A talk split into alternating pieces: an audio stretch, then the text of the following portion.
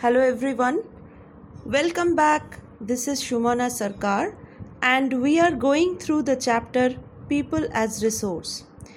We are trying to understand how the population of a country to be converted to useful resource. We have already discussed the role of education in this. Now, the next important factor is health. So, our national policy aims at improving the accessibility of healthcare, family welfare, and nutritional service with a special focus on the underprivileged segment of the population. Over the last five decades, India has built a vast health infrastructure and has also developed the manpower required at primary, secondary, and tertiary sectors in government as well as in the private sector. There are many places in India which do not have even these basic facilities. There are only 381 medical colleges in the country and 301 dental colleges. Just four states like Andhra Pradesh, Karnataka, Maharashtra, and Tamil Nadu have the maximum number of colleges.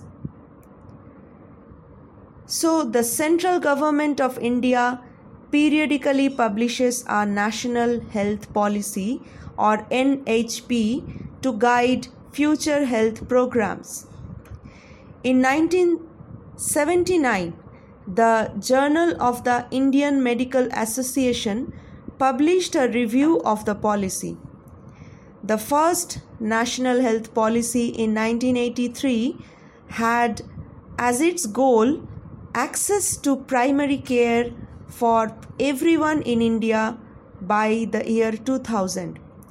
The Indian Dental Association made oral health recommendations in 1986. The Central Council of Health and Family Welfare accepted these for inclusion in future planning. The Ayushman Bharat is one of the implementations of the 2017 policy.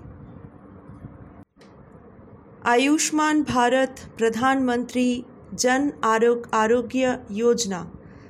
This is a policy which is launched in 2018 is a part of Indian government's national health policy which aims at providing free health coverage at the secondary and tertiary level to its bottom 40% poor and vulnerable population.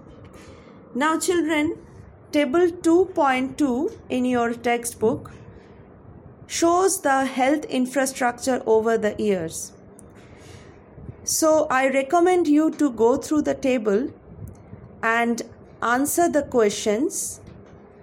Question 1 What is the percentage increase in dispensaries from 1951 to 2015? What is the percentage increase in doctors and nursing personnel from 1951 to 2015? Do you think the increase in the number of doctors and nurses is adequate for India? If not, why? What other facilities would you like to provide in a hospital